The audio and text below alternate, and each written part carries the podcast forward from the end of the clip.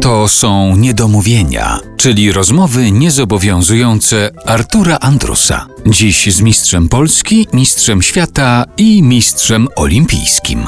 Kamil Stoch jest dzisiaj naszym gościem w Niedomówieniach w RMF Classic.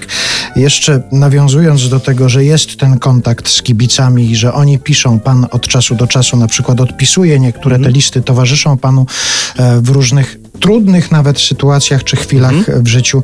Ciekaw jestem, jak to jest organizacyjnie wszystko uporządkowane, bo wyobrażać sobie można tak, że mistrz olimpijski, mistrz świata, to od razu ma potem jakieś biuro, może nawet Instytut Kamila Stocha w Zębie, że Ma jest, ulicę. To, Tak.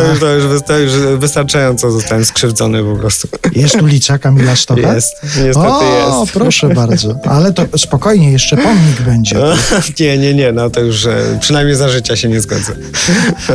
No ale jak to jest zorganizowane? To znaczy, można sobie wyobrażać, że nagle siedzi 10 osób, które za niego załatwiają wszystkie sprawy, odpisują właśnie na te listy, korespondencję czytają. Może nie 10, ale jest kilka osób. Jeszcze tak do niedawna była to tylko moja małżonka, która od jakiegoś czasu już pełni rolę mojego osobistego, prywatnego e, menadżera e, sportowego. I teraz zatrudniała moja żona, jakby ot- otwierając agencję, no już sama też sobie nie, nie, może nie to, że nie dawała rady, ale potrzebowała po prostu też pomocy innych ludzi, bo tego już było za dużo. I obecnie mamy taki stworzony system, że jest odpowiedzialna osoba, która po prostu e, te listy przyjmuje, sprawdza i tam, gdzie ludzie po prostu proszą tylko o, na przykład jest tak, że przychodzi koperta, w środku nie jest zaadresowana koperta zwrotna i to jest wiadomo, że jest tylko prośba o autograf. Mam tam wrzucić po prostu swój autograf, zakleić kopertę, odesłać. Takich próśb jest bardzo wiele.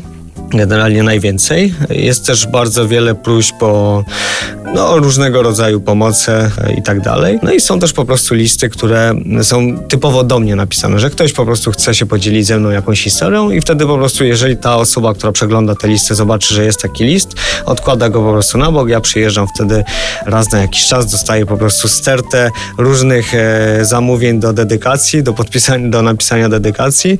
No i w tym są po prostu listy, które mm, mam sobie przeglądnąć i przeczytać na, na spokojnie. Zdarzają się też wiersze o Kamilu Stochu albo piosenki o Kamilu Stochu. Zdarzają się. Oczywiście nie, nie są na takim poziomie jak pańskie wiersze czy piosenki.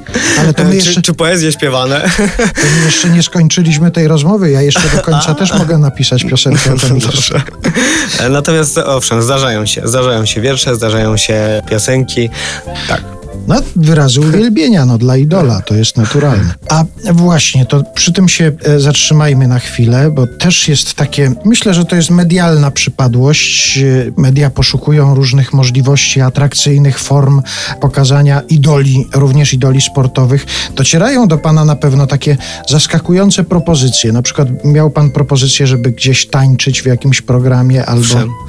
Mnóstwo takich propozycji miałem i szczerze powiem, nigdy nie byłem zainteresowany. No już od bardzo dawna mam po prostu pewne zasady w swoim życiu, czy w swojej też karierze sportowej, którymi się kieruję, pewne wartości.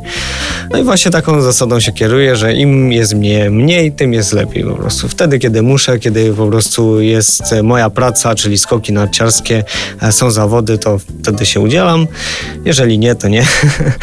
Takich e, zaproszeń było bardzo wiele, natomiast e, dopóki po prostu jestem czynnym sportowcem, też e, mam bardzo ograniczony swój wolny czas i każdą taką wolną chwilę chcę poświęcić po prostu dla, dla swojej rodziny, dla swoich najbliższych. Też z drugiej strony po prostu no, mam taką zasadę, o jakiej wcześniej powiedziałem, że dopóki też jestem aktywnym sportowcem, to wolę się udzielać tylko w kwestiach sportowych. Ale czyli to nie wyklucza takiej sytuacji, że jak się ta kariera sportowa zakończy, to na przykład zacznie pan tańczyć albo śpiewać. No może się nie wyklucza, ale raczej, raczej się na to nie zapatruję jakoś hura optymistycznie.